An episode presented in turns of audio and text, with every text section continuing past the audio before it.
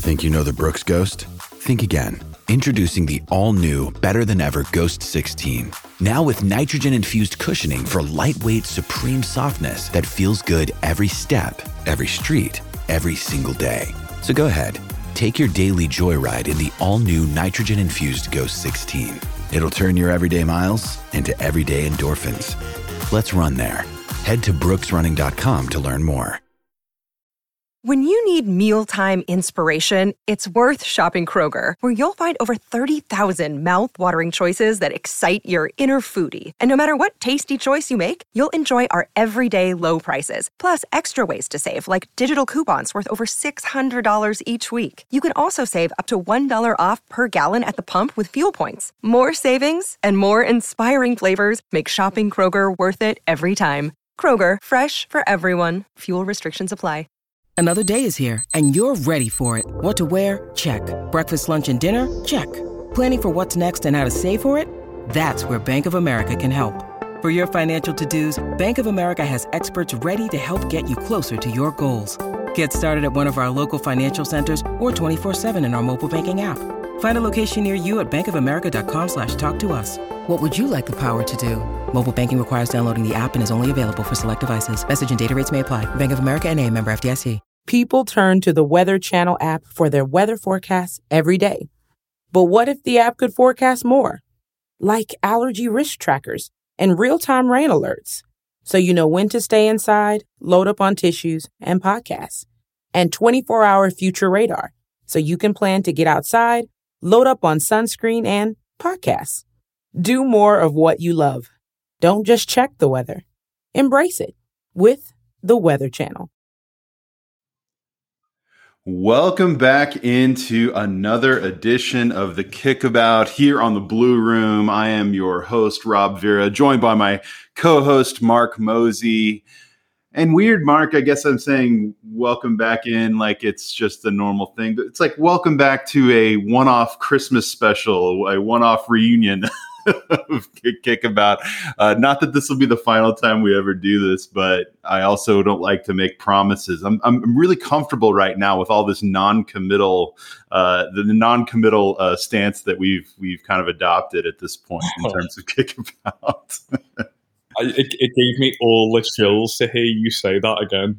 I don't think I, I think I totally, totally appreciated how much I've missed you saying those words until you said them. But oh, yeah, it's, uh, it, it, feels it feels apt at the moment, doesn't it, to kind of reconvene? Because I mean, let, let's not forget that the last time that we did a kick about Everton were were fairly okay. Um, I, I don't think it's any coincidence at all that the part abandoning of the show coincided with Everton's massive decrease in form. I think you know what we we are with you, Everton fans. We are here for the lads.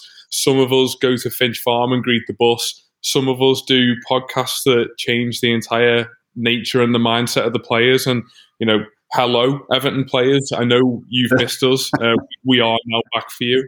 Um, but yeah, a, a, lot has happened, Rob. I've, I've, I've felt many things in the what is it, couple of months since we since we officially sat down and and chatted. But I mean, I don't think we've done it since January, Mark. I think it's yeah, been, or maybe maybe December. Actually, I don't know that we've done this since December. I've I've felt so many things in the last four days. Never mind in the last four months or whatever it's been. And I don't know. I think I think both of us just felt that it was it was probably time that we we actually had a big chat about how traumatic the yeah. the last few months has been, how how incredible the last few days has been, and you know, as much as it could have been better, as as we speak now, the day after the Watford game, I think every one of us at some point in our recent lives over the last few weeks would have taken how we all woke up this morning in the assured nature that we have that Everton might just do this thing and stay in the Premier League. Yeah. Well, I think the only thing I would probably push back on a little is that I part of the reason that it, it, made sense for me to stop doing kickabout every week as well. You know, obviously Everton's form didn't help uh, the, the, cause or the argument much, but uh, as I said before, and, and, you know, you know, you know more of the details, Mark, but I've had a lot of life stuff uh, happening. I think you and I both have had a lot um, in terms of changes in work and, and other things that have have made. Uh, you, sometimes you have to make uh, decisions about where your your hobbies fall in the uh, in the greater scheme of, of of your of the time the available time that you've got. And so I don't want to think I, I don't want uh, people to get the mistaken impression that we're just front runners, Mark, because now that Everton are, are clearly in the uh, you know one of what the best teams in the league now with this amazing yeah. blazing form that they're in uh, that, that, we're just suddenly excited but uh, no i you know it's funny you're i feel like this last week um, you know i know and, and i want to go on to talk about you were at the the Gosh, Mark, you were at the Leicester game away, right? Yeah, yeah. And I know, I believe you were at the Chelsea home, the game at, at, at yeah, for Chelsea. And so, mm-hmm. the the the fans have certainly uh, taken things up a, a notch, uh, mm-hmm. and I want to talk about some of those dynamics for sure. And and that may actually be where we start because I, I think that to your point about about how long, how much has happened, uh, and how long it's all felt. This season, in particular, has felt like three years to me. I, yeah. I in, and that's and that's the first time I'm saying something like that, and it has nothing to do with COVID. It's just it literally is just the slog of of of a season when when you're having a great season it seems to probably fly by fast and when you're having a horrible season it, it's really slow yeah. but there is some kind of I don't know quickening or whatever you want to call it that has happened over the last you know I don't know month and a half or so mm-hmm. because I I don't know that I have felt this connected to Everton Football Club in several years, Mark. And and and it's certainly not because we have a great team, but it's because we've been faced not just in the way that we've talked about it over the last several years of like, oh, you know, we're, you know, we got to be careful or we might get, you know, into a relegation fight. And we, we would never end up getting really that close, even in the, the Sam Allardyce season. I, I mean, yeah. it never quite turned into what this season turned into. Like, I think that there is something to that idea that, when you suddenly are having to fight for your life, um, mm-hmm. you know, and that's not just in sport, that's just in general. Uh, you, you, begin to appreciate that life a lot more when you have to fight for it. And,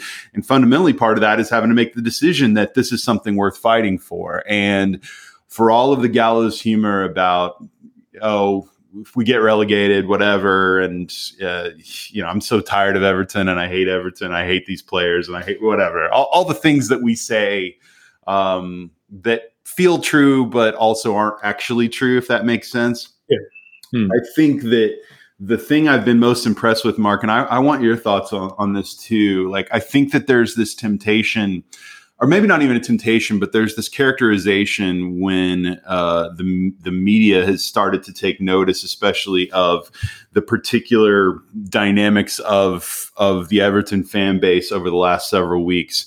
You know, everything from the fans just being in boisterous voice everywhere to showing up in droves uh, to greet the buses, uh, to, to, greet the buses leaving Finch Farm before uh, a game away at Watford. If you told me that was going to happen, I never would have would have yeah. believed you.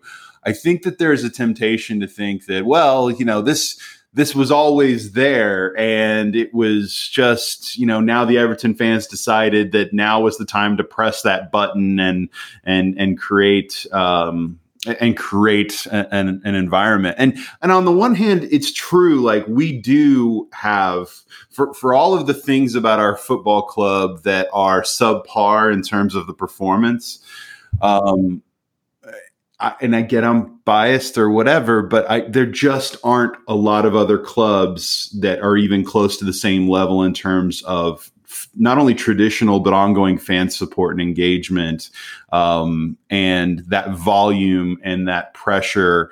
While it can be a bad thing, can also be in times like this a good thing. I think we should probably acknowledge, Mark, that this is a fan base that has been very, very fractured, uh, yeah. not only over the last several seasons, but even this season. Uh, we, we joke all the time about the podcast wars, the, social, the, the Everton Twitter beefs, all of those things.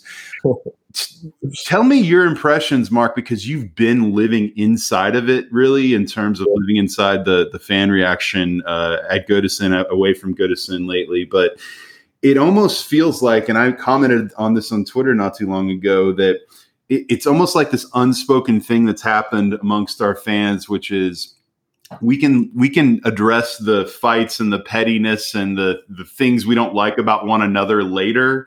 Right yeah. now all that matters is everton surviving. Is that is that the impression that you've sort of gotten in terms of how this this fan base is suddenly congealed into a unified force yeah very organic as you say it's there, there was no spoken moment where we all sat around and thought well the this and this have to happen in order for for the form to improve. You know, I, I, don't think Everton as a club are daft. They they understand what they have in us. They they understand how to utilize it, and they, have absolutely done that in in recent weeks. Um, you know. Whatever they've been able to do, going way back to Crystal Palace in terms of you know trying to trying to fund Everton fans or organise fans getting down to to the FA Cup quarter final, right up to champion their every move and every noise that is made in in pretty much every game at the moment. And it's it's even more impressive, I would say, Rob, because I think it.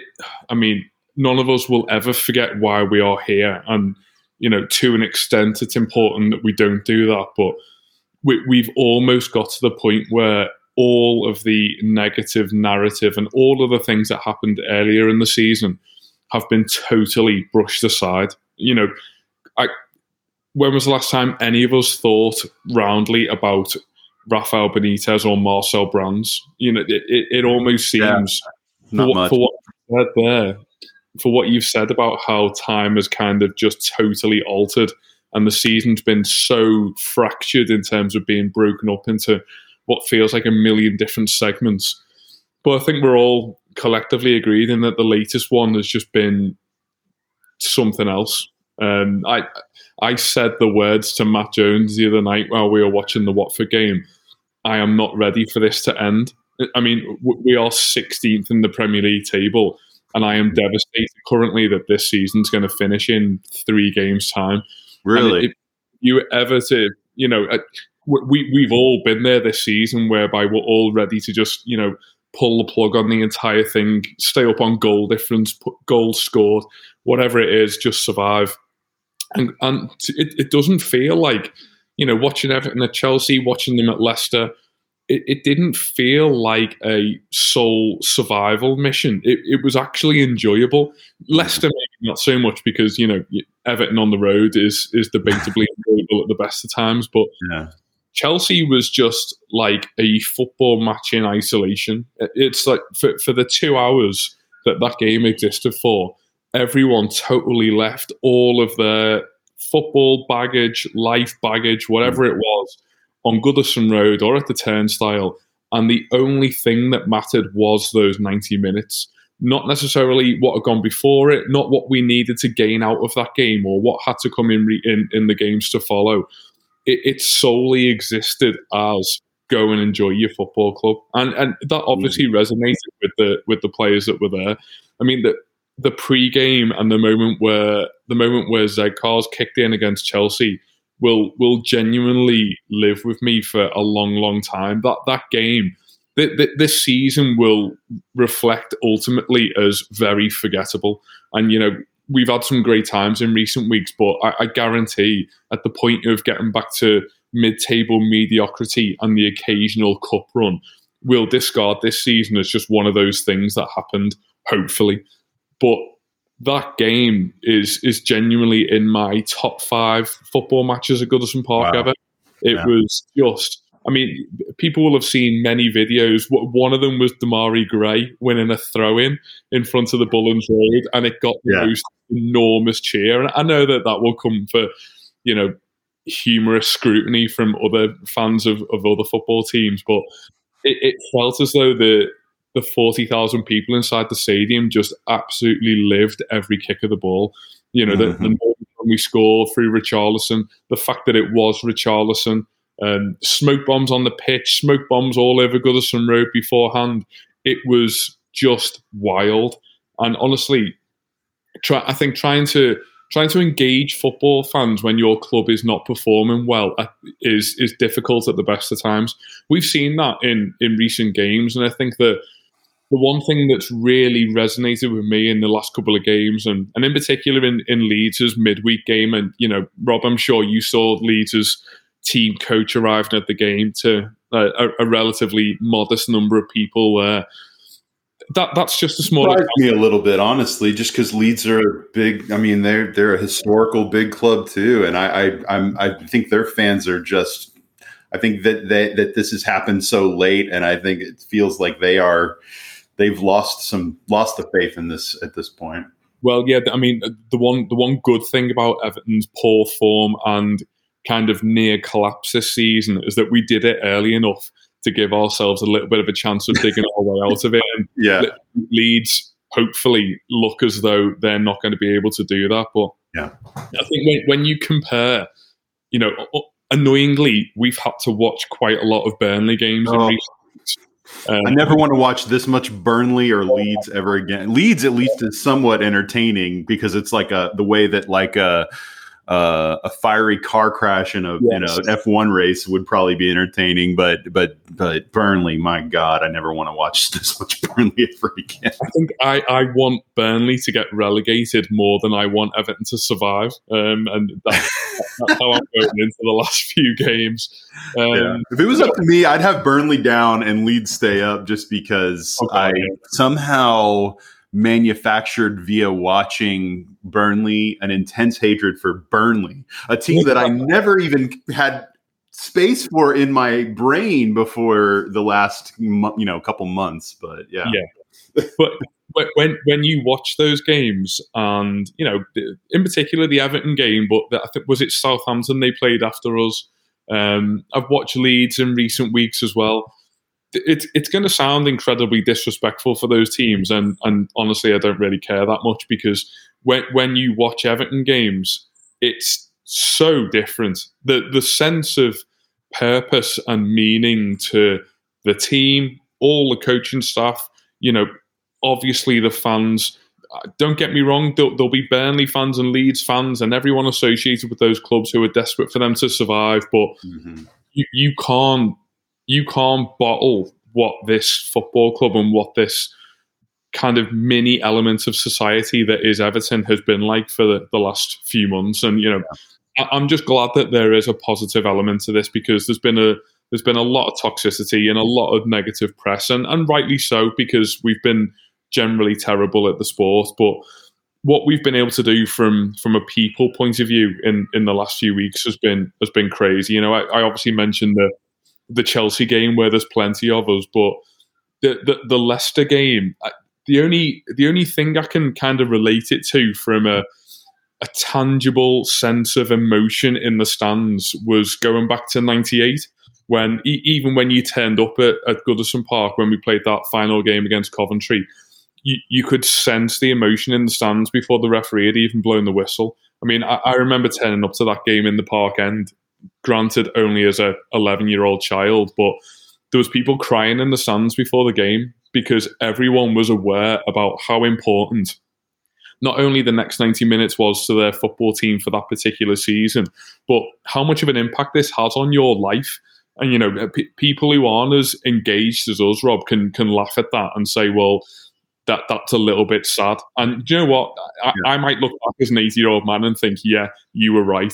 But the that that that feeling that was in you know in the concourse at Leicester before the game, getting up to your seat. Obviously, when we were able to score and ultimately hold on to a result, it, it's impossible to, to describe that even to other football fans who don't quite have the sense of importance and the sense of history that Everton had. And we, we've said in recent times, is that misplaced? It, it, it may well be because this is a 16th place team in, in the Premier League, and we, we can't really propel ourselves or put ourselves on much more of a pedestal than we have in the past because we're just not playing well enough to do that at the moment. But mm-hmm. from a from a connectivity point of view, as you said, between the you know whether it's 3,000, 40,000 or millions of Evertonians globally, I think we're all just ready to just be really proud of ourselves. Um, you know, we hope we'll get the opportunity to do that on Sunday because all being well, it could be the point where where we actually start to have fun in our lives again. But we we've done this. We we've been an enormous part of this, and as much of the players have reciprocated, I think we can all collectively say now that if we weren't the Everton fans that we were, we would absolutely not be in the situation that we've we've been able to manifest for ourselves. Yeah, I, I, it's funny how there are certain things about the way in which you analyze sport and in particular situations like these. I mean, I, I can't I can't scientifically prove what you've just said, but I know it's true. You know what I mean? Like I and and I want to go back to something you said before we go on to talk about what is ahead because I think what's ahead is is important um, to to discuss. Obviously, in terms of clinching scenarios, if you will, but also eh, within the frame within the context of, of last night against Watford. But you you mentioned Mark that um, you know, you actually kind of felt like you didn't want the season to necessarily end, which is such an a, a, so opposite to how we we typically feel this time of year. I, I think that probably goes back to what we started with, which is that until you have that near death experience, you don't truly value life. But it, then at that point, after the near death experience, you're uh, you're base jumping, you're jumping out of airplanes, you're yeah. uh, you know you're climbing Mount Everest. You're, you're suddenly you you feel alive. Um, whereas I, I I think I'm still trying to. And and by the way, I I know that that that's true because I I think I have enjoyed. It's weird because like there's so much cognitive dissonance here. Like we're not a very good football team. Like there's a reason we're in 16th place. You know what I mean? Like that that's fairly obvious. Uh, we're 16th, right? Is that where we're at right now? Okay. So that's fairly obvious. Um, the it kind of goes without saying that when you support a team that's not very good, that that's not a very enjoyable experience. And yet, this is the dark magic of the whole promotion relegation thing, uh, which is that um, if we were 12th, like like let's just say we were where Southampton is, or even Palace is right now, mm-hmm. um, we we'd be doing our usual podcast talking about okay, God, just let the season end so we can you know, get have a little time off before we start getting disappointed once again in the transfer business and the usual vicious cycle of of being an Everton supporter. But man, I, I, I think part of the reason I felt connected beyond just this whole notion of of having survival threatened and having to really confront what it means to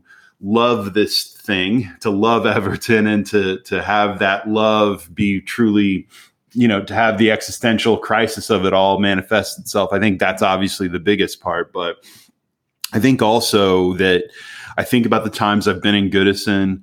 Um, uh, you know, two of those three times have been excellent. One of them was a very droll you know, I think it was a 2 0 loss to United on New Year's Day. That was the first game I ever went to with you, and or first game I ever went to, period.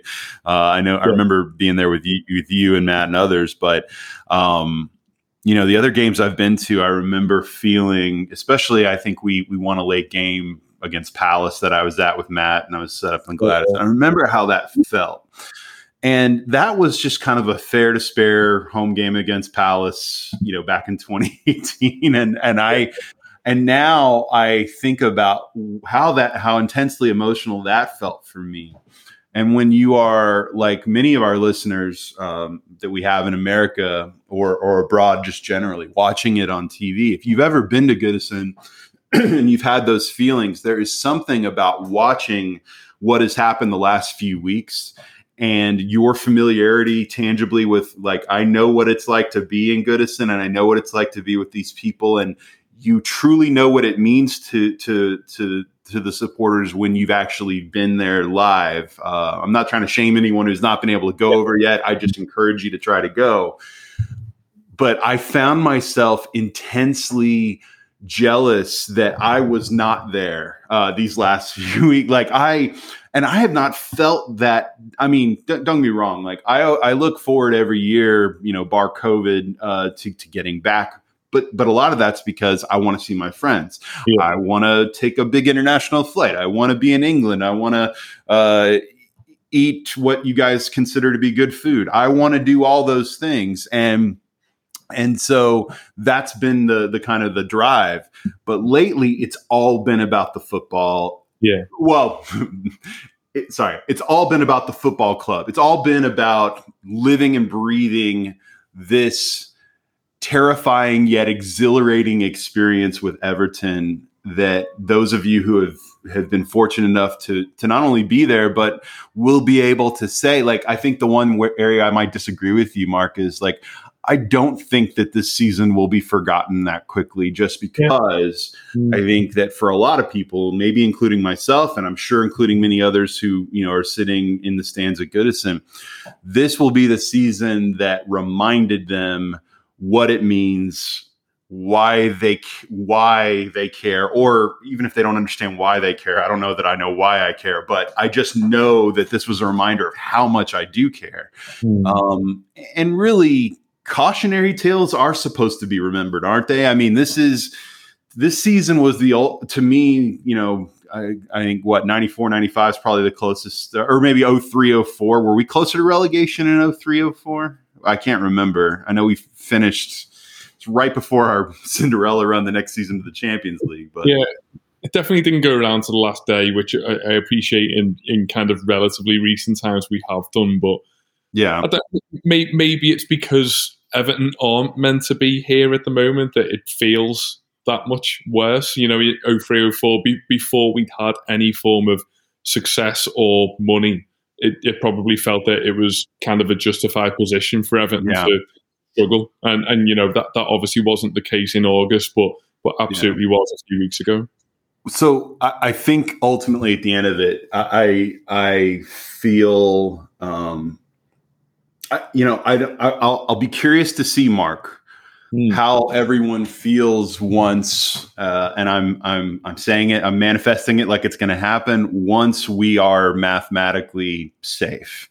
Um, and maybe that's the next question for you, Mark. Is that you know, like on the one hand, you're like, I, I don't know that I want this season and this feeling and this ride that we're kind of on right now to end. It's yeah. it's weird how uh, releg, you know, of, you know, being in a relegation battle and surviving it feels like its own really sad, pathetic trophy, but yet it's a tr- it feels like you've, but it does feel like we've accomplished something more than those seasons when we finished tenth or whatever. You know what I mean? Like it's a it's an odd feeling that doesn't really make a lot of logical sense, but. I, I wonder when we are mathematically safe.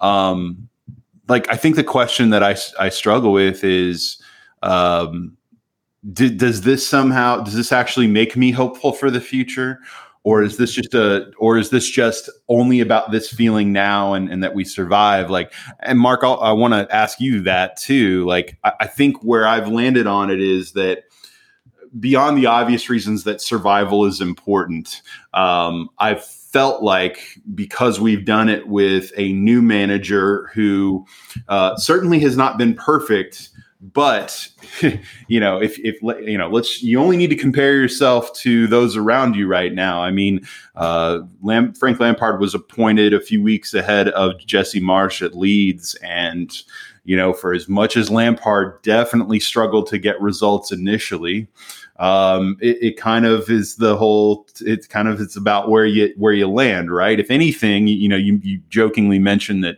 that Everton uh, ha- did themselves the favor of kind of bottom, bottoming out earlier on versus right now, like the way Leeds are.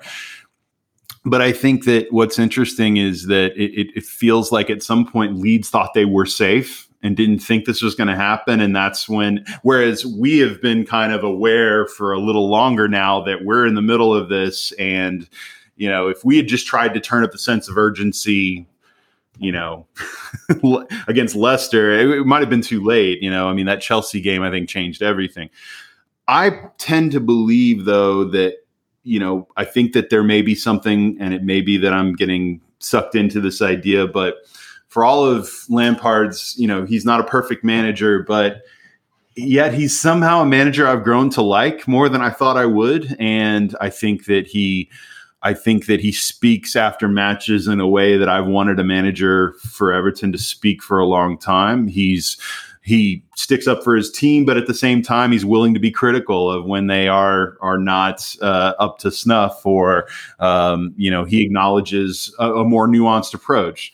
Yes, like last night, I, I certainly was very disappointed in in not getting three points against a side who had not kept a clean sheet all season at home. Hmm. But at the same time, he kind of put it in perspective and said, look, the performance wasn't good enough, but we were also, frankly, a little tired. Yes, we played a little more defensively, but we have now gotten into a form and gotten this point that it puts us in this position that a few weeks ago we would have given anything for. Like he says all these things that you know that make sense and talk people like me off the ledge, which I think is great. I think I think Evertonians in particular kind of need someone like that a little bit but yet I think that that balance between being dismissive uh, of uh, it's not really a problem or whatever. Uh, and and actually being really engaged with the survival fight. I think Lampard has just been open and honest about all that matters is survival. They, according to some that you talk to, work at the club. I mean, he and his staff are staying there all times of night. You know, so like I think I end up thinking that once we are safe, and I believe that that will happen, hopefully this Sunday that I have a cautious optimism about the future from the standpoint that now this manager who has done what arguably is the hard work of connecting to this you know, this very fickle fan base uh, he has helped us to survive, and I think that will engender some goodwill. Now, all the things that we kind of thought that are the features of Frank Lampard, which are one, his name, which you can laugh at that if you want, but he's he's one of the very best players to ever play in the Premier League, um, and the fact that he seems to be truly a a player's manager. Um, I'd like to think that now I could start to get excited about well, what can he now build? Um, with a real commitment. Um, you know, barring the very real possibility that Moshiri sticks his nose in and messes all this up. I like that, by the way, I don't know much at all about the director of football, and we don't hear, we haven't. It's like that has been put to the back burner. Kevin Thielen's just kind of in his ba- in the background doing his work and whatever. I'm sure we'll hear more from him this summer, but the angst level has certainly been turned down. Like you said, we don't talk about Marcel Brands, we don't talk about you know Rafa Benitez. Even that that we will certainly want to forget. Yeah. So, Mark, where are you left? Uh, if we're safe, is it just all about relief, or do you actually look at this and say, you know what? I think now that we've survived and we we know what we could have lost and we made it through this toughest of tough times there's a platform moving forward. I mean, how do you feel about about Frank Lampard's Everton after safety is achieved? Dear gas prices, go take a hike. Toyota is the number one retail brand for electrified vehicles for 22 years. The Toyota hybrid lineup brings efficiency with power and savings with style. Not to mention top tech to help keep you connected. Plush premium interiors and the most advanced Toyota safety features. So, now you know who you're talking to. Toyota, the number one retail brand for electrified vehicles for 22 years, with a hybrid or electric vehicle built for every driver. Seriously, dear gas prices?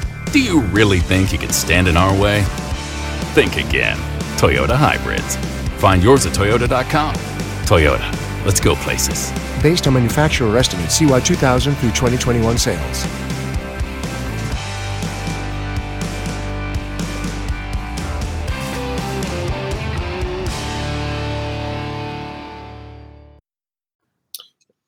The one thing I would say is that you know, obviously Frank Lampard had a pretty difficult time for the first six to eight weeks of being here. You know, in particular on the road, and you know, arguably that continues now. But I think you could see from the kind of shoot from the hip approach that he actually didn't have an idea about what his best method of going about these games was. And I think for that reason, you know, we saw him play three at the back one week, Iwobi at right back the next, and then, you know, go to a 4 3 3 and then try and put Richarlison and Calvert Lewin up top together. It was just all over the place. Uh, and I think the fact that we were so inconsistent, yes, it was it was because we were at home and, and great, and then we were terrible on the road, and you know attitudes and moods fluctuated for that reason. But th- there was a constant fluctuation in the in the setup of the team as well, and I think you know he, he knows the Premier League. He to an extent knows Everton, and and that will ultimately go in his favour long term, hopefully. But I don't think anyone could really know the extent of the problems that existed before they were within that bubble. And, and it was obviously going to take him a degree of time. And going mm. back three to four weeks, it looks as though that time was was probably going to be played out in September in the championship. Um, and I think the fact that he's been able to to accelerate that weeks and weeks ahead of time has been massively to his credit. Mark, I, I want to interject with one thing really quickly. I just had this random, uh, I just randomly re- uh, recalled that I called the new director of football, Kevin Thielen, and it's Thelwell or something. I the fact that I am like I think Thielen is the name of like a wide receiver in the NFL that I just randomly know from fantasy football. But I I think the fact that I don't even know his name somehow feels like a good thing. exactly. I think it's like Thelwell or something like that. I'm not totally sure. You you were making a point, Rob, cleverly that his role has been so understated and so in the background brilliant that you were able to on purpose forget the man's name. And we, we all appreciated that intentional humor. He's cleaning up the under 23 setup. That's yeah, there, there's there's things happening there. But anyway, go on, Mark. Sorry. I, I just I just felt like I was gonna have people screaming at me like, who is this director of football you just named? Like I know it's I I, I I'm I'm I'm learning. It's fine. but I, I, know that you joke about the whole cleaning up the under 23s and you know the you know the the wider setup of the football club going forward, but I'm, I, I look at the set of staff members that we've got. You know, I, I echo what you said. We know nothing about Thelwell, but for everything that we've seen from from Lampard coming in, and you know, the catalogue of people that have come in on the back of him, there, there does seem to be at least an intention of forward planning.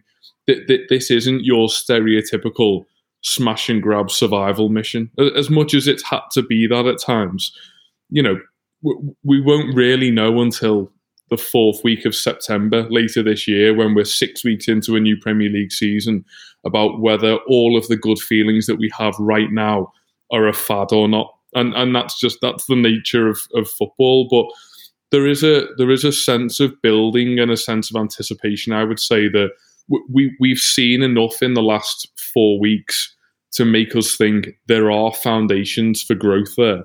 And don't get me wrong, if anyone who watched the 90 minutes at Vicarage Road last night will know that there are equally a lot of things that need fixing if we are going to progress to the, the nature of, of the football team that we want, you know, be that European qualification or, you know, title challenges to quote Denise Barrett Baxendale. I think that that seems that seems a long way off now, but hey, you give me 12th next season and I'll be thrilled after this. um, but you know, there's obvious on the ball forcing the issue problems there that that are quite frankly going to be re- resolved by good coaching or good recruitment.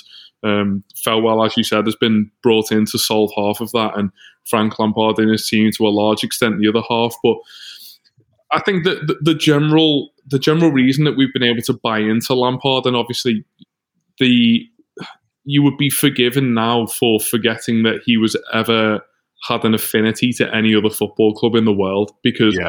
the, the sense of connectivity, you know, all of the things that he says, I, I get that he is going to say, but you you can look into the eyes of a Premier League manager, and in recent years, Everton have had a lot a lot of them to be able to do this with, and understand when there is a sense of care and a sense of duty and a sense of responsibility about the man, and yeah. you, you, it, it absolutely pours out of him. Um, you know, yeah, me and Matt were still. At- he's drank the Kool Aid, Mark. He's he's that's the thing is that for whatever you know, you can go back through the litany of managers, and guess what? Even in the last few years, there's been a ton of them.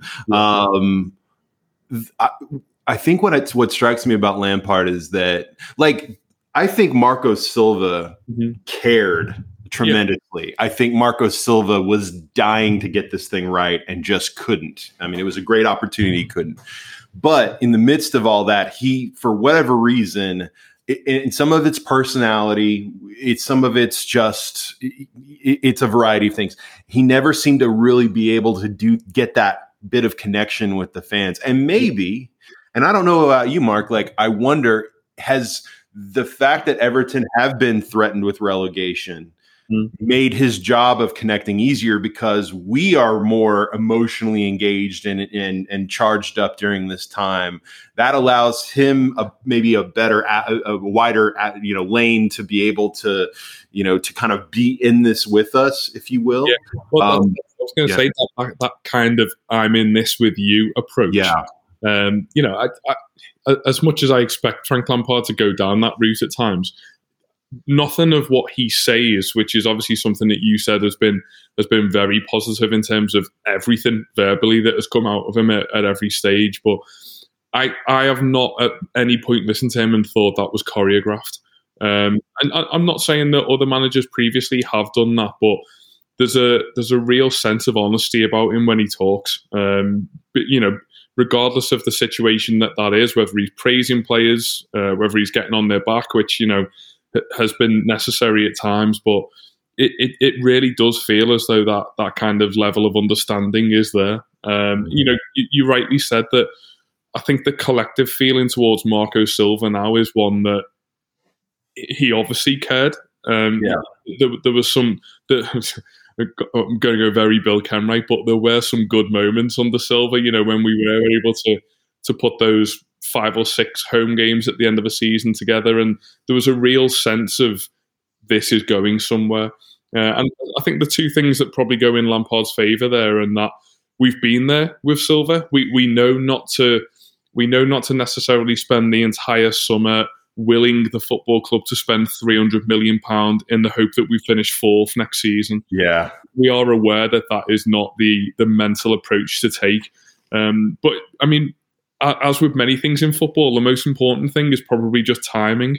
And you know if, if Yeah. frank Lampard came in when Silva did it's probably a car crash. If Silva, if Silva came in now trying to keep us in the league it probably doesn't work. There, there, there were probably only one or two available managers going back months and months that would have ultimately kept us in this league. And I'll let all of you decide whether Vitor Pereira was one of them. But there's been lo- Roberto Martinez.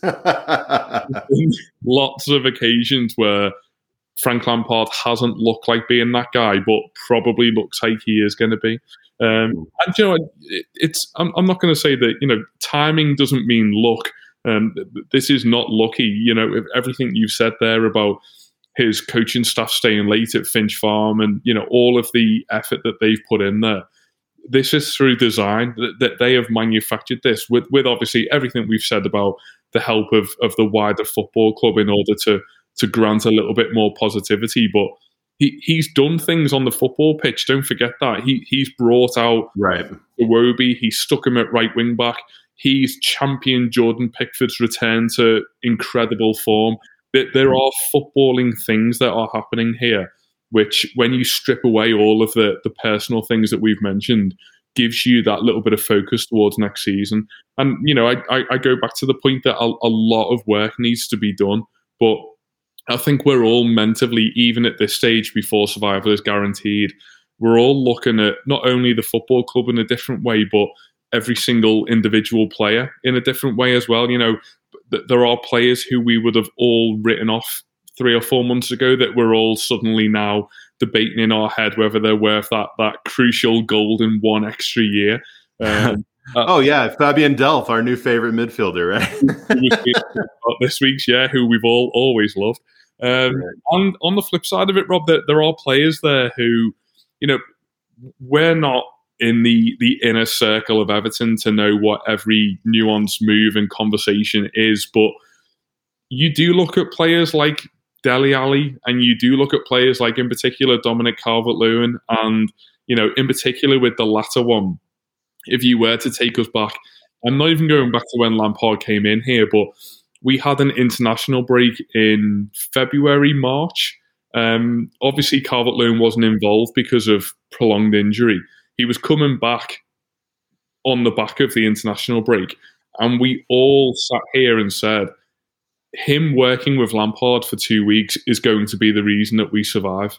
And you know, oh, to, know. To, yeah. to look at to look at the player, and again, I'm I'm not speaking towards the character of someone who I've never met before, but we we've we've seen from these footballers people who are willing to sacrifice everything for those 90 minutes and probably wider to keep this football club relevant. He's probably not one of them. He's probably one that we all say now, name your price, as opposed to he's untouchable. Uh, and, you know, yeah. call, that, call that fickle. It, it probably is. But you, you learn a lot about anything in life when it's on its arse, don't you? You know, be it job, family, friends, football, whatever it is, you if you can look into the eyes of the people or the scenario that you're dealt with when it's at its absolute worst, then you learn everything. And, and I'm, I'm, not saying that I'm not saying that we've what we've gone total 180 on some of those players that we've mentioned, but you know we, we say about how how memorable or forgettable will this season be. I, I, I probably will forget large chunks of the season, but I won't forget individual moments, and I, I, I, like to think that I won't forget individual players and, and what they did for us. And you know, th- this summer could be horrible, Rob. It, it could see it could see someone like Richarlison getting tempted by transfers. It could see Jordan Pickford getting taken away. We we, we simply don't know. But no, I, I, I think I'm I'm fairly content sitting here thinking that I'll I'll never forget some of the the goals. I'll never forget some of the saves. In particular, that one at Chelsea, obviously last weekend. And I think from, from, from that sort of, you know, that the word that we've mentioned constantly is connectivity. Yeah. They've kind of immortalized themselves for all of the most depressing and wrong reasons. Well, and that's because sometimes the most indelible mark you make uh, on a on a on a club or in life is sometimes your last one. You know, I mean, I think that um, it's weird. Like if if Richarlison goes, yeah, I mean, he was already going to be remembered fondly, but I, I want to point out to everyone that it was after. I want to remind everyone again that it was after that that humiliating, depressing Watford or not Watford Burnley game away, um, where I was convinced that that's probably mm. probably just about done for us.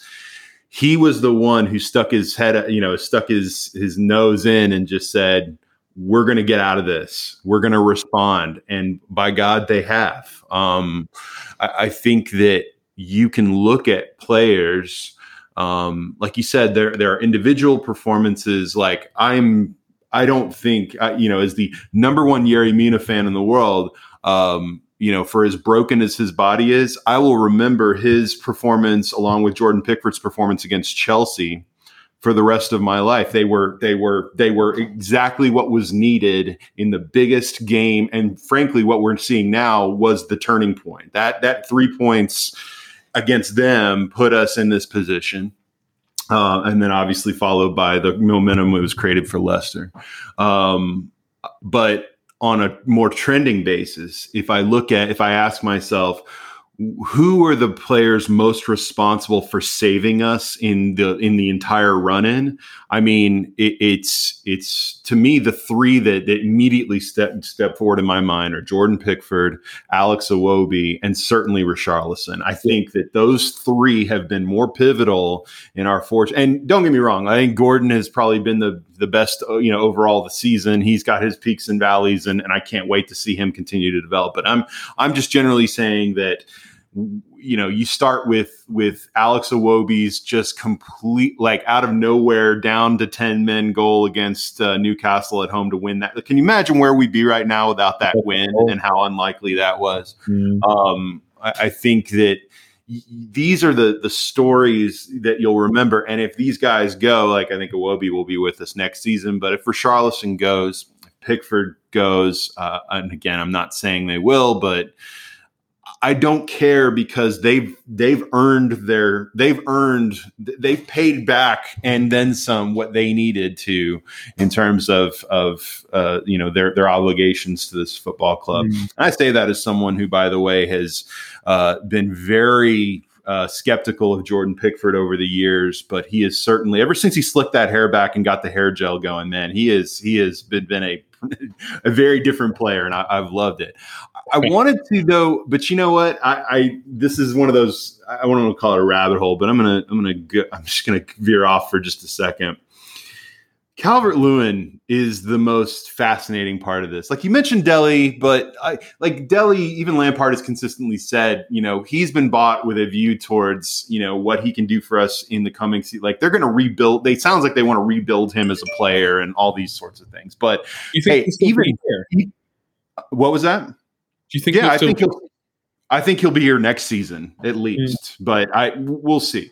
Um, no, I actually though, if you think about Dele, his contributions have been very they've been brief ones, but they've they've been there. Like he's come off the bench and and at least been a positive influence. He had kind of that what was the goal that he uh that late with a, a late equalizer against was it less was it uh the, the Leicester home game? oh, where he came on and and I think he got like the was it the secondary assist uh, on that? Like he won a ball right on right on the goal line, yeah. and just like it, it, At least I can look at Dele and say, hey, you know, he has not been he he's not been. I think what we thought, but I think that he has just been in a position where with Allen and Doucouré and others that that they were just already entrenched. I can't remember, but Calvert Lewin, I, I, I don't want to demonize this guy. I'm not gonna. I, I don't want to say he's suddenly a bad guy. But Mark, if you had told me, and I, I know I put this out there in the last week or so, but you know we've been talking for about you know a little less than an hour now about this this late surge that is potentially putting us into safety. And all of the things and the factors and the, the the the, the, fine margins for error that have gone into putting us in a, in a clinching position here pretty soon. If you had told me that calvert lewin would play almost no role in this going back to what you said about we thought that those two weeks off he had with lampard were going to be like i thought hey in, if calvert if our best players aren't scoring goals or performing for us we're doomed I never thought you could take Calvert Lewin's expected goals this season that we all kind of in our heads after the last couple seasons thought, well, we're going to get at least at least 12 to 15 goals out of him and probably more. Um, I know he's had some injury issues, but like it's and, and every injury is different, but it's funny how, you know, on the one hand, we've been talking about uh, about uh, Fab- Fabian Delph and Yerry Mina, both of whom are perpetually injured. And yet, when they have come back and they have been able to play, they have impacted the, the, the, the game in a really positive way. It just hasn't come together for Calvert Lewin again, has it? I, the fact that Salomon Rondon, who I credit to Rondon, by the way, for finding ways to kind of meaningfully contribute even in small ways over the last you know couple months but the fact that you've got that guy who in many ways is kind of done as a premier league player yeah. being brought in to games ahead of Dominic Calvert Lewin, an England international who mm-hmm. has scored a bucket load of goals for us the last couple of seasons of that age who by the way built his entire career at Everton based on his own hard work he's a self-made like he's a great athlete but not a particularly skilled striker and, and you know compared to some others and yet he built himself into this you know really effective top level striker his his disappearance has been shocking to me mm-hmm. I, I, I, and I don't know if you think that maybe that's is that telling. I, I, I don't know. Um, I think that there are several players who probably think they'll be somewhere else next season, and yet they have found a way to meaningfully contribute when it's been when they've been called upon. Calvert Lewin has just been MIA since really what the first three games of the season, hasn't he? Yeah, and you know, the, a skeptic of any footballer looking to leave a football club or at least open to interest in the summer would say, well we we've all heard of the shop window approach, haven't we? To, to Yeah. footballers actually proving that they are worth another football club taking a gamble. Rob, if you, if you read the English press over here, there isn't a football team in the top 10 that isn't going to be bidding actively for Dominic Calvert-Lewin in the summer. And, you know, that, Yeah. that even extends right down to Newcastle. Um, If Newcastle want to overpay for him, I'm glad to. well, But his value's got to be at its lowest right now, doesn't it? You know, um, you know, get, getting a football team to pay for him, never mind overpay, is going to be something else now. Um, and, you know, Yeah. he Everton have got this thing to rely on in that he's only been out of form because of injury. Um, so his value Yeah. is retained, but it's still it's still 65, 70 million or wherever it may be. Um, but that starts honest- to sound. But but Mark, that also starts to sound after a while like when people excused Ben Godfrey's horrible mistake against Burnley by saying, "Well, he had COVID earlier in the season." Like, uh, Yeah. fuck that. I'm over that. It's like at a certain point, I get that Calvert Lewin was injured and it was significant. And Mm. believe me, as a fan of of players who deal with lots of injuries, I I could not be more uh, you know uh, understanding of how these things can impact. But Yeah. when you actually get back, when you're past fit to be on that bench and you're back on the pitch, like you know, you knock the rust off a little bit, but the, the excuses after a while, and it's not just the not scoring part, Mark. He, Yeah. he doesn't look close to scoring, does he? He doesn't look close to really meaningfully contributing to the attack. No, I think that's fair. And, and you know, if, if we look at some of the teams that he he has been linked with, and I think in recent times the most the most notable has probably been Arsenal. Mhm. You you talk about a footballer having to contribute, get involved in the attack. You know, what Arsenal fan or anyone in their football club can look at him at the moment and think he's going to make the missing contribution that we have. And you know what? The, the, the missing contribution for them may well be someone who has done all of the things that Calvert Lewin did last season for us in terms of not necessarily being overly involved in the play, but adding that final touch. And if, if Arsenal want to take that gamble, then all credit to them. But Mm. I, I, for my money, he has now worked himself into. He's an August signing for Arsenal as opposed to a July one. He, Hmm. he will he will be the third or fourth choice when they realise that their top level candidates are unachievable. Um, Yeah. And do you know what? Whether he's committed to Everton at that point or whether he's foolishly gone up the road to Newcastle at that point, time will only tell. But doesn't he almost have to like and here's the other scenario too like is this a classic scenario where this season is so bad and such a write-off that you almost have like it, it almost would seem to be that that Calvert Lewin knows he has to build up his value to get the move slash contract he wants. Isn't that better to just try to do that at Everton, being fully motivated next season to mm-hmm. kind of prove, frankly, he's got a lot to make up for, right? Like it's good for him and it's good for Everton because Everton don't want to sell him at low value necessarily either, especially given that that won't be enough money to maybe replace mm-hmm. the, him. Is now if they lose Richarlison, then they're they're probably sitting on quite a bit of money. But I, it's man, I, I I don't know. Like if he goes to Arsenal or New, I think Newcastle becomes more likely just because they can offer him some crazy weekly Yeah. sum, and if they and and I think they would be ripe for overpayment, and I would sell them at that point. But I, I, I, you know, I, I think there are a few situations like this. I was talking to someone the other day about like, I think we get into this whole, uh, oh, get rid of him, sell him, whatever kind of mode, and yet on the same in the same breath, we're like, yeah, but we got to start making fin- smart financial decisions. We got to start doing, you know, you, you can't just sell at the absolute lowest value unless they're an albatross completely. I, I think like you know, as much as even I the other day was like, well, it's probably the last we've seen of Yerry Mina. Like, I, I think that if he had, I think it's it's weird because maybe I think the fact that he still has one year and a pretty big salary left on his on his deal. You know, we haven't been able to get rid of of Fabian Delph or Cenk Tosun for that matter, uh, or Niasse in the last year. Their deals like this idea that you know, this completely damaged asset, whether it's Calvert Lewin or Yerry Mina or whatever, that some club's going to come in and give them, you know, a con, you know, give them, give us the money we need or uh, tempt them away. I, it may be a bit a bit, you know, fantasy, fantastical thinking on our part. Um, with Calvert Lewin, he's still on a pretty favorable deal with the club, I imagine. I don't think it's a money thing to get rid of him. I, I almost think that you you just have to find a way to get him firing again uh, and and bring a really motivated Calvert Lewin back in next season versus selling him. But I I, I don't know. I think the, uh, the interesting thing, which I, I don't have the answer for with his contract, would be when it runs out, um, because you know we we've seen we've seen clubs being held to ransom by by players. You know, go, going back in time, this used to happen with six months left on a player's contract, and now it seems as though as soon as you're in the last two years, then suddenly the player yeah. has literally all of the power. Um, we're, yeah. we're, we're, probably going to see that at Liverpool this summer with people like Salah and Mane able to mm-hmm. either manufacture moves or a lot of money for themselves. But does Calvert Lewin have power in this scenario because he hasn't been productive and he hasn't been available? So I mean, it just seems like he's lost a lot of said.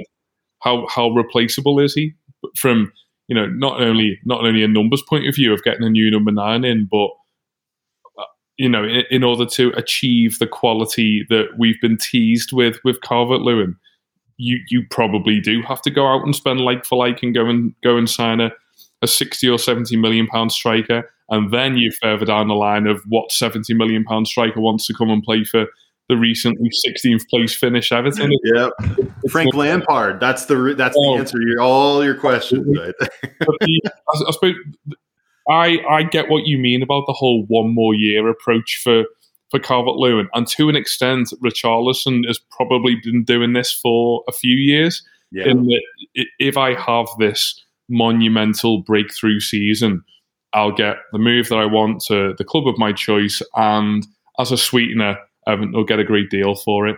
That that's dangerous for the player in one way because if you have that further one bad season, if Calvert Lewin was to do it, for example, and score seven goals next year and be largely injured for for long spells, what's his value at the end of that season? Thirty million, probably.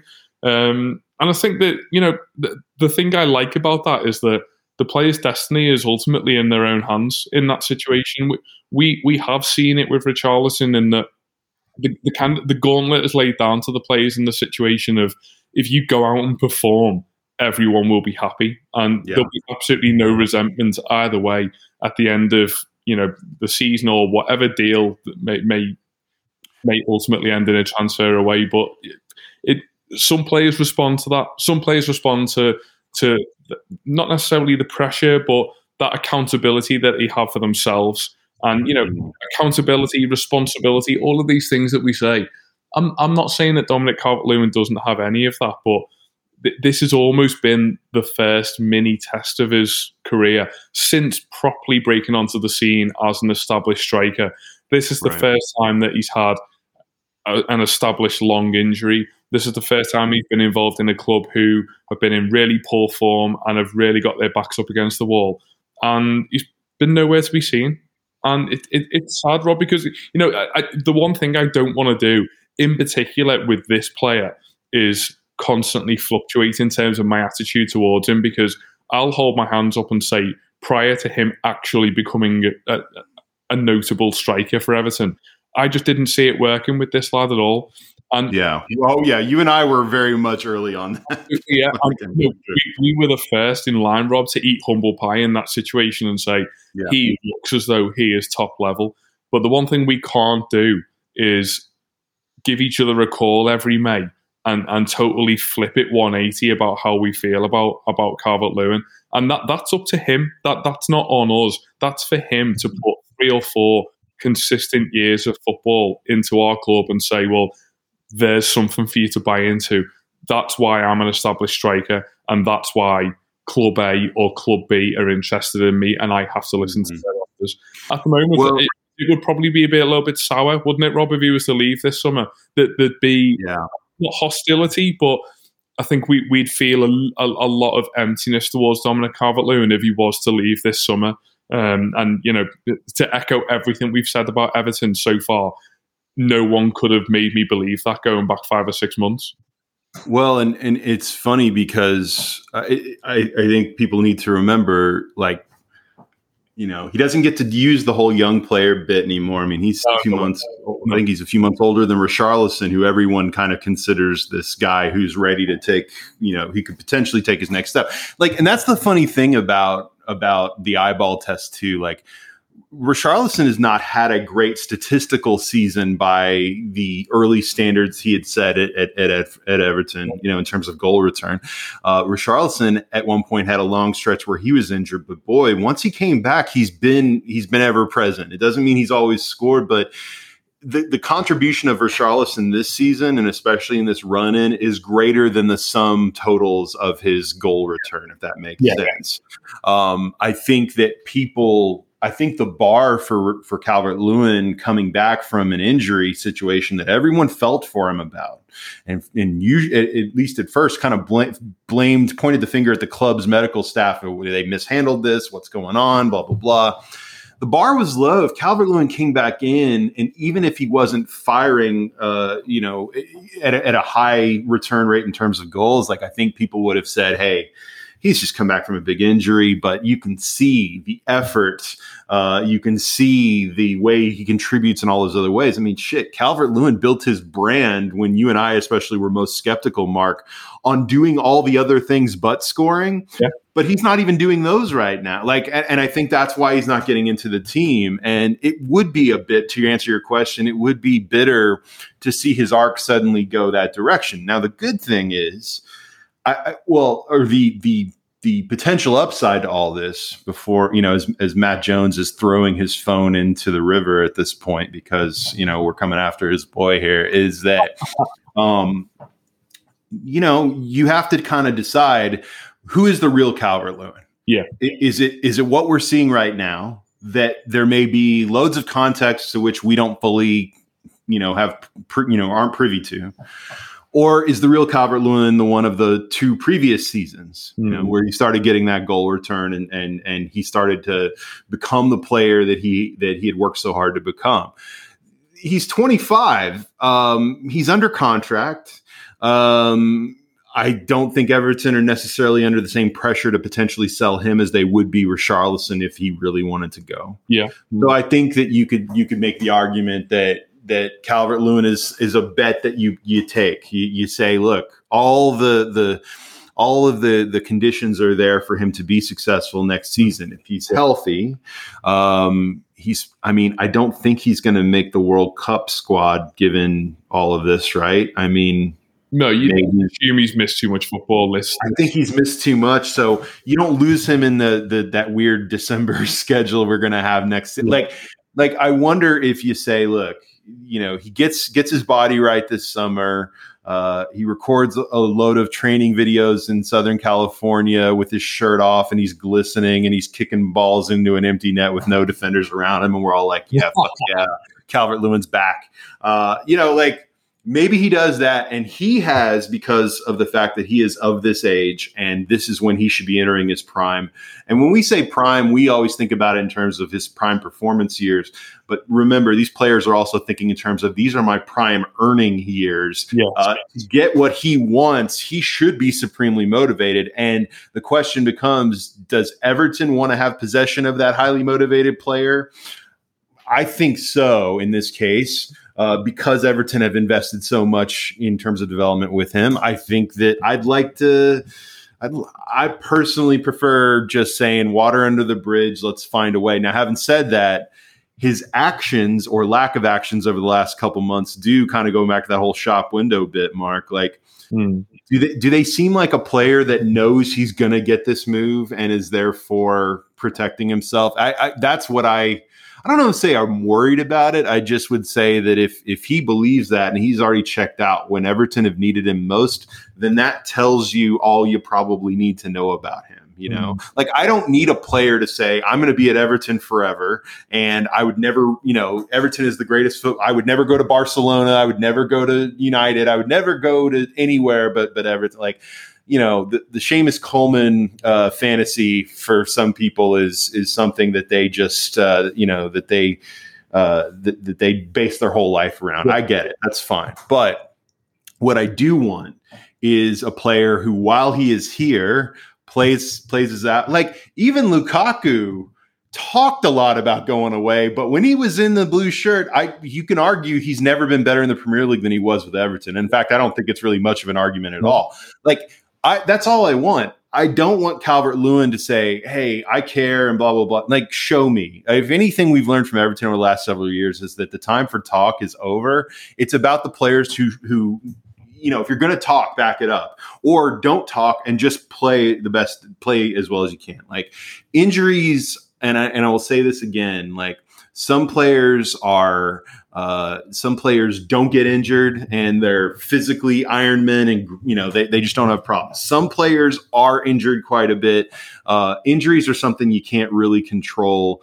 It's not a moral value judgment on these guys. I mean, some players have bodies that that can withstand, uh, you know, everything, and then there are others uh, who for whom a stiff wind will, uh, you know, strain their calf. Yeah. And you know, I, I look, I, it's frustrating.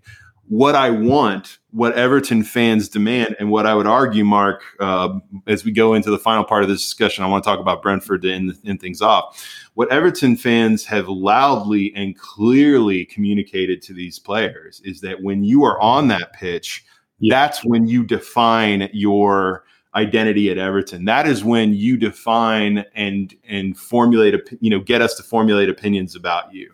I I, I think that you know it, it's the it's the reason probably you know like you can take Del- Delph has restored some level of, of goodwill towards him uh, because while he is not everyone's favorite person and he's injured way too much, at least when it mattered most right now, he yeah. has meaningfully contributed. Uh, we, we, talked about Yerry Mina, same thing. I no one hates him being injured as much as me, but when he's out there, Everton are good. He's good. That's that's all I want from Calvert Lewin, and it's been disappointing to say the least that we haven't had that. The fact that we are probably going to survive without Calvert Lewin's goals, if anything, is a testament to Frank Lampard. You have to almost give him credit for saying. So I've been, you know, when he came in, you if you had asked him when he came in, he thought, well, I can play a certain way, which was naive, of course, but I can play a certain way because I've got an, an, England international striker who I know is going to get better and score goals for us. I've got Richarlison. I've got, you know, all these players.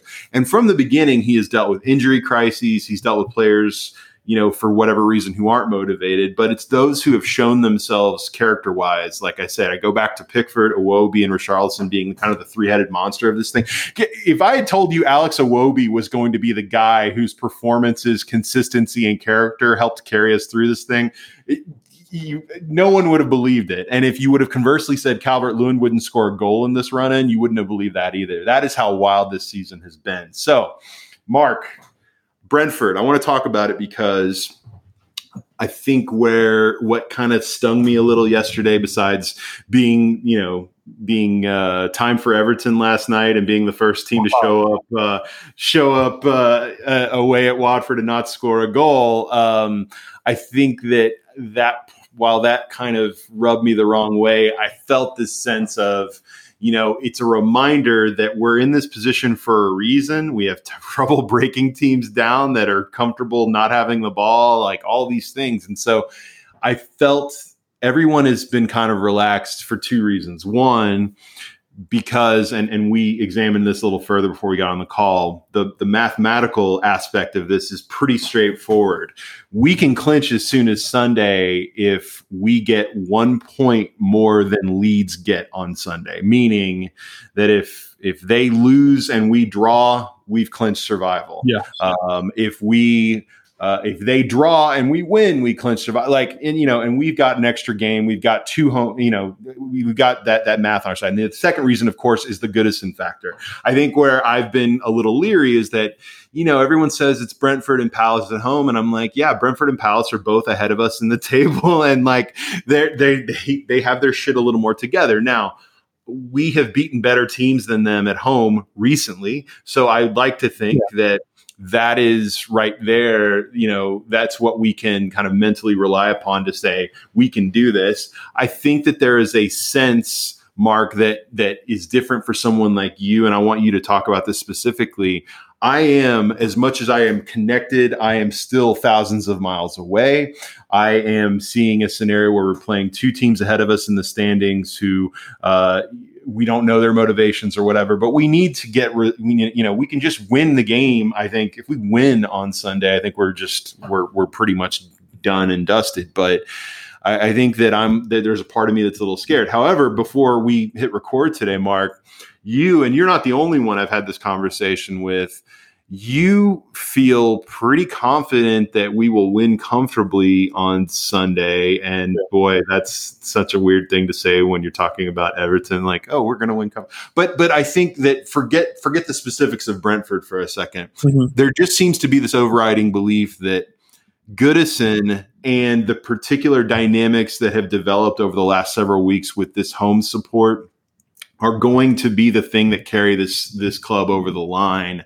You feel pretty confident about that, Mark. I'm feeling confident, more confident because you all are confident, and I'm feeling confident wow. because I look at the fact that Leeds are a tire fire right now, and we have our destiny in our own hands. We, we there are really two things, guys, and I, I saw this painted in black and white for me today if the magic number is four points, if we if we get four points in these last three games, we're safe. If we yep. get on Sunday one more point than Leeds get, uh, you know, on their corresponding results Sunday, we're safe because mm. of the number of games remaining, whatever. So I tend to feel pretty confident because of the odds, and I, and you know, going from, and by the way, in the last two weeks we've gone from 53% chance of being relegated, uh, I think as high as 59 at one point. Now we're down to six percent according to 538, which I, does all the weird number crunching or whatever. Mark, we go into Brentford on Sunday. You'll be there. You've been at Goodison, obviously all season. You've been to a lot of the away games. Um, tell me, tell me your feelings about your your confidence, uh, your apparent confidence going into to Sunday, and, and what it pretends for Everton. With the new Chevy Silverado, you might be driving in this, but with the Silverado's redesigned interior and large infotainment screens, it'll feel more like this.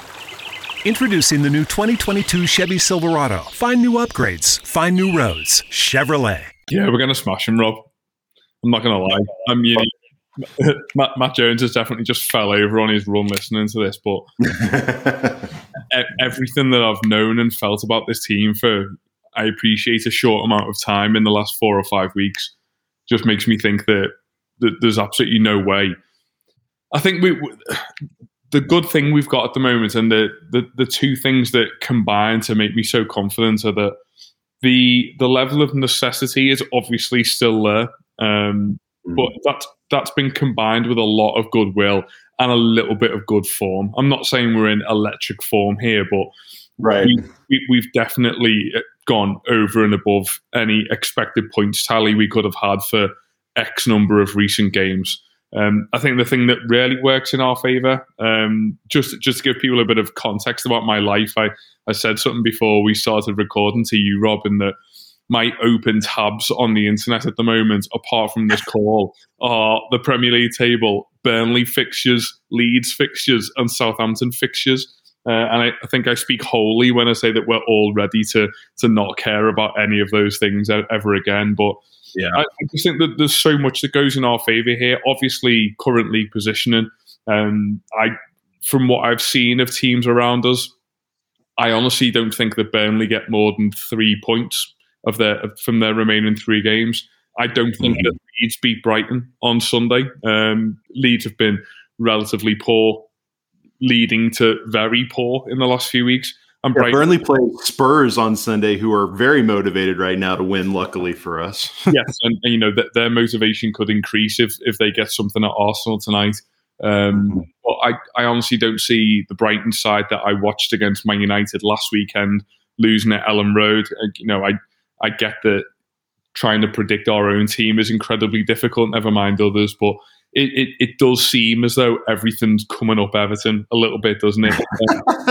a little, a little, a little bit, but I, I fear even throwing that out for it, you know I don't want to tempt the six percent gods as I call them. So yeah, last last weekend in particular, even before the Leicester game, which was obviously on the Sunday, that that Saturday was just magical. Sitting at home and watching every single fixture that could even slightly affect Everton or a team that play Leeds or Burnley in the next few weeks. It just kept rolling in as the full time yeah. whistles ended, and you just thought, as much as we'd like Everton to do us a, a job tomorrow, that there was a certain sense for me of kind of inevitability about it. And I don't know, but maybe it's just uh, you get you get feelings before certain games, and Chelsea was one, Man United was one, and you know. There's an edge of those games because of the the nature of the opposition that we're playing, and it it just it's quintessential Everton to beat Man United at home when we really need it, and they're terrible, and it's really sunny, and Goodison's really horrible. There's just there's something about the Everton recipe which that ticked all of the boxes for. The thing that excites me about Sunday, um, yes, Leeds are Leeds are dead bad. Um, but we'll know the challenge that lies ahead of us. yeah, I love that. That that is something that obviously has only changed in the last couple of weeks with that kickoff being pushed back.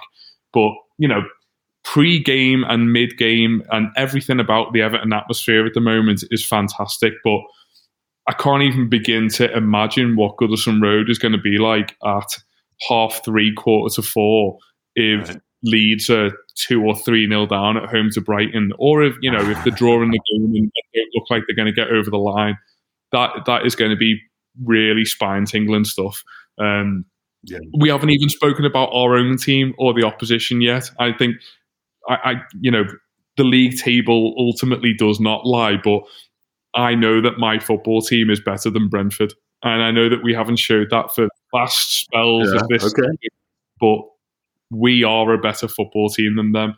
They have they have no motivation, obviously, um, and for that reason, I think we'll put a few past them, Rob. And you know, okay. I, I I don't want to feel like this. I don't want to say these things, and I'm aware that I'm not just saying this to you, but everything that I feel about Everton at the moment. Yes, give I, I, know what happened last night, and I know that for some that was that was probably more disappointing than how I'm looking at it or how Frank Lampard's looking at it. But I honestly feel that there's a chance for us to have a really special day at Goodison Park on Sunday. Seven, seven of nine points, Mark, feel like the like we are thriving right now. you know, like I know that it's such a mini sample, but it's not like we're basing your belief on. Yes, yes. Uh, we surely will beat Brentford because even though we've lost the last few, like the Watford thing didn't totally shake me either. As much I was disappointed because I thought. The, they they're missing seven players. Like I think you can be disappointed in the result last night and also acknowledge that we have worked hard and done well to put ourselves in a good position uh, going into Sunday. Like uh, th- those are all multiple things can be true at once. But I look at the Watford result after a night's sleep and I wake up today and I'm kind of like, well, look, you know, the same team played three days later on the road. It's it's a lot. It's it's that you know there's there's some tiredness there. They, that point was so crucial. Um, yeah, it doesn't make it make what it means is that the performance was was not great, but we didn't get punished for it. You know, like t- as bad as we could have been, which would have been zero points yeah. in that game. I mean, I think that I think that that's fine and, and good. And, and I think to your point, you can feel good about the fact that I, look, you look at look at our squad and say, I, I, believe they're better than Brentford, but in this particular case, to how you pointed it out, Everton have everything to play for. Brentford do not. Yeah. Um, we're at Goodison. It, it just it, it almost feels to that point like you know, we got to thrive to survive, man. Like I, I, think that you know. Oh wait, that's there we go. That's the title of the show. Um, I think we have to, you know, we got to do that. But I think that part of that is just there seems this to be this collective will amongst the fan base that mm. we're just not going to allow them to not get at least a result on Sunday. Yeah. So. I, think the, the other thing that I, I think just from the type of football team that they are the fact that it is Brentford plays into our hands a little bit more. And the, the example I'll give you and what I'm what I'm trying to say here is that I look at a Crystal Palace team who come up to Goodison a week today, and there's something about that team, and there's something about the, the in particular the attacking players that they have that I think, well, even when they've got nothing to play for, there is a dangerous freedom about how they go about games. Um, you know, I've, I've, watched them at Selhurst Park recently, and I, I, know that results don't always go their way because they are where they are in the league table. But there is something about Eze and Zaha and all of these attacking players that they have that, quite frankly, sends chills down my spine to think that we might actually need a win against them next Thursday. Mm-hmm. On the flip side, with Brentford, I think they're a, you know, I, have been blessed by watching Burnley too much this season that I've not seen a great deal of Brentford, but in for my money, they are a relatively mechanical, organized, you know what you're going to get sort of Premier League team. Mm. And when you take away that motivational element, they probably do veer into the kind of downing tools nature of a Southampton or a Leicester mm. that we saw at the weekend, where there isn't necessarily that tangible level of natural flair that scares me. There's nothing about mm-hmm. Brentford that scared me when we went to Brentford and got beat by them somehow. Um, mm-hmm. And you know, I'm, I'm not.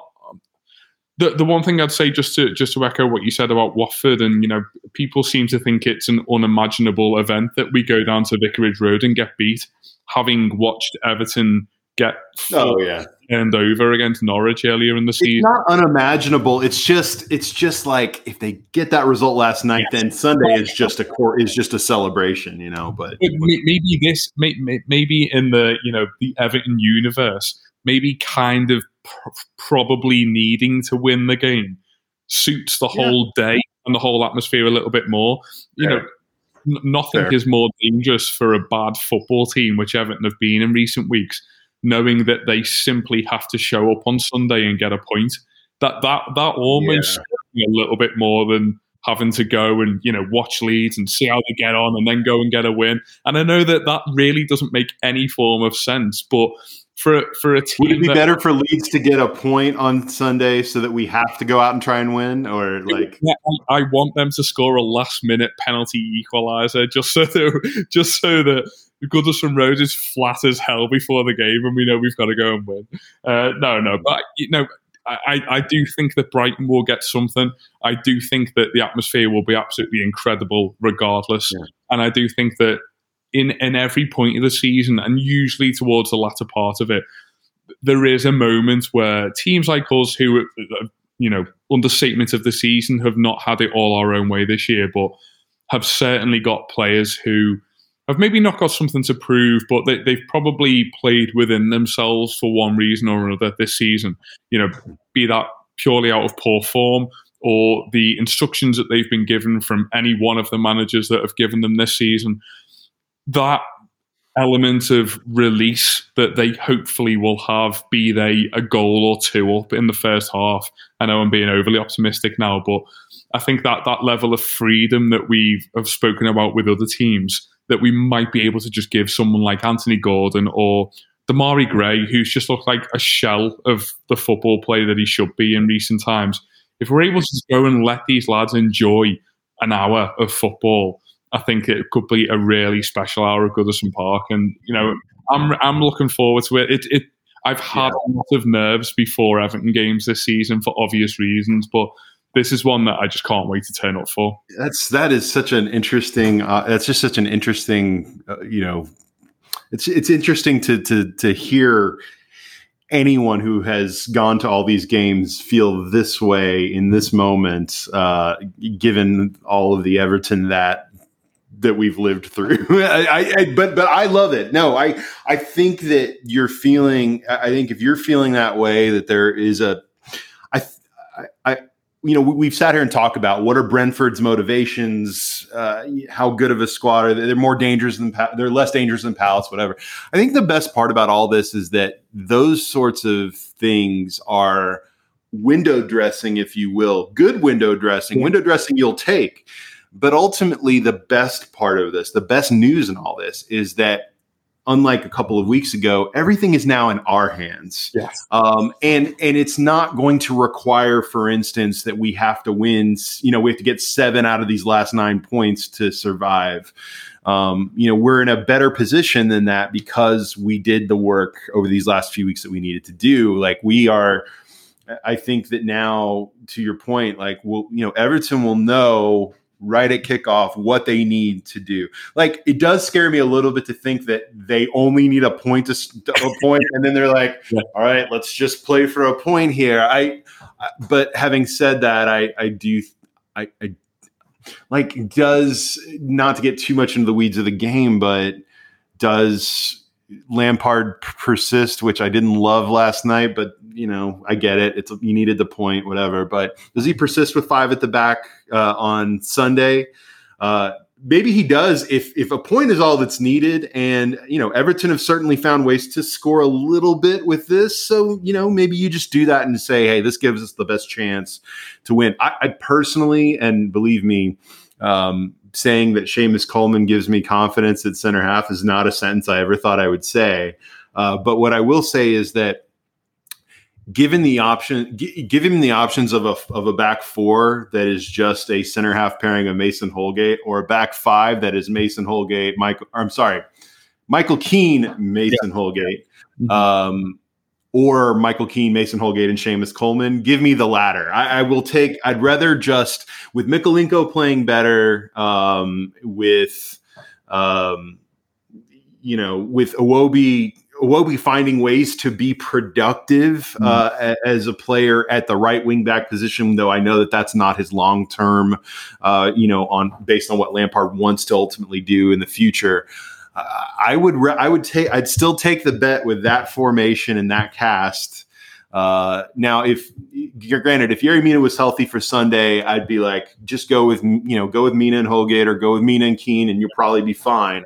But I think with a back five, but hell, even Mina was playing in the back five too. Like I, I think that for whatever team need at this moment, which is not great to watch, but is what we need at this moment, I'm fine with just taking whatever approach you think is necessary that we always say pragmatism is a good thing in, in certain you know a lot of the time. Uh, pragmatism is not particularly inspirational if this is a game in uh, you know in october or november but uh, when it's when it's with these stakes and with this particular scenario hey get get me the get me a point if that's all i need. Get me go out and give me three points if that's what i need. Um, it seems like lampard will will certainly adapt. So um, yeah, look, Mark, I if if it, if nothing else, I feel better after this conversation uh, and and looking at the numbers uh, and looking at uh, the fixtures to go. I think we're in a good position. I think that Sunday seems like a real opportunity, regardless of what happens with Leeds. Though I, you know, if they win, obviously that'll put more pressure on. But hey, even if they win, just all you can do is just go out and win. Beat beat Brentford at home. I, I mean, if we can beat Chelsea at home, you can beat Brentford at home. I, I think you just you, you, have to to go into that with that mentality that it's all in your hands. And um, I certainly feel better after this conversation, which uh, you know is really the whole point of Kickabout is to to make me feel good about things. So I'm, I'm um, excited for the enormous fallout as even Toney gets his third and people race back home to tweet us. Stop. This is all Stop. On. I don't need that after you've just told me we're going to thrash these guys. I, I, don't need that. Uh, though I do, by the way, I do like uh, Ivan Toney quite a bit. Is it even or Ivan? Well, I mean, it's Kevin Phelan, so, you know, who really cares at this stage? fucking who cares? Yeah. Well, I feel like if he's not Eastern Bloc, then it's probably like it's English, it's even, and if he's Eastern Bloc, he's uh, Ivan. Uh, no. Uh, well, Mark Hell, uh, just like we've wanted Everton to put in, uh, you know, a full ninety minutes. Look at us. We go. have just put in a a quality, uh, max effort ninety minutes here. I know we don't do this. Hey guys, I know we don't do this every week anymore, but uh, Mark and I will. I, I, think it's pretty safe to say, Mark, uh, throughout the summer, we'll probably do this a little bit here Absolutely. and there, and and just we're. I don't think we'll ever go. We'll, you know, we're not going to totally go away, but uh, we have thoroughly enjoyed this. I hope you guys have enjoyed uh, listening to your old buddies Mark and Rob return and uh, uh, talk about the the dark magic that is Everton Football Club. Um, yeah, uh, let's let's uh, let's go get it Sunday, Mark. And uh, I will probably be um, at some point. Gosh, we have two home games left. I don't know that I'll be on post match again until Arsenal, maybe. And and uh, you know, even if I'm not on that, I'm sure we'll be talking. We'll be shifting gears to transfers at some point or whatever. But um, for everyone listening, those who are going to Goodison, those who will be watching from abroad, uh, hey, we need you this Sunday. Uh, there is the collective hive mind that comes into play here, and and the football club has needed you the last few weeks. Everyone has really delivered on that, and uh, I'm certainly hopeful that that we can do enough on Sunday, things go right, and we can uh, push this thing over the line, and we can begin focusing on uh, hating Everton again, like we like we ought to, right, Mark? So uh, for uh, for Mark Mosey, I, am mostly joking. For Mark Mosey uh, and myself, Rob Vera, and the entire Blue Room uh, dysfunctional family, we will see you guys next time, whenever that may be, for more kickabout. Take care. Dear gas prices, go take a hike. Toyota is the number one retail brand for electrified vehicles for 22 years. The Toyota hybrid lineup brings efficiency with power and savings with style. Not to mention top tech to help keep you connected. Plush premium interiors and the most advanced Toyota safety features. So, now you know who you're talking to. Toyota the number one retail brand for electrified vehicles for 22 years, with a hybrid or electric vehicle built for every driver. Seriously, dear gas prices? Do you really think you can stand in our way? Think again. Toyota Hybrids. Find yours at Toyota.com. Toyota, let's go places. Based on manufacturer estimates, CY 2000 through 2021 sales.